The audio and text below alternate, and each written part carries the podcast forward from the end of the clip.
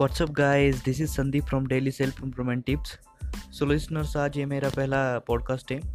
आज से मैं आप लोगों के लिए हर रोज़ एक सेल्फ डेवलपमेंट टिप आज से शेयर करूँगा। So guys keep listening to me and keep supporting me आज का हमारा टॉपिक है हाउ टू अवॉइड डिस्ट्रैक्शन मैं आपके लिए दस ऐसे बेहतरीन टिप्स बताऊँगा आपको बताऊँगा जिसकी मदद से आप डिस्ट्रैक्शन को मैनेज कर सकते हैं। और अपनी प्रोडक्टिविटी और फोकस को मैक्सिमम लेवल तक ले जा सकते हैं। आपको क्या लगता है, इन दिनों हमारी लाइफ में सबसे बड़ा डिस्ट्रैक्शन क्या है? इंटरनेट अब आपको होगा कि इंटरनेट सबसे बड़ा डिस्ट्रैक्शन कैसे हो सकता है?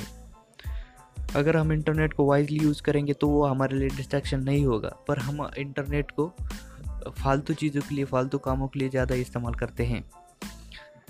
सोचो अगर हम आप किसी काम के लिए बहुत मन से बैठे हैं पर बीच में एक थोड़ा सा, बीच में एक नोटिफिकेशन नोटिफिकेशन आ जाती है।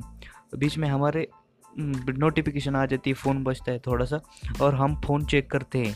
उसमें एक नोटिफिकेशन पड़ा रहता है कि व्हाट्सएप ग्रुप में किसी का मैसेज आया है। तो हम वो मैसेज चेक करते हैं, उसका थम्स अप करते हैं। उसके बाद चलो इंस्टाग्राम उसके बाद इंस्टाग्राम चेक करते हैं। इंस्टाग्राम होने के बाद फेसबुक चेक करते हैं।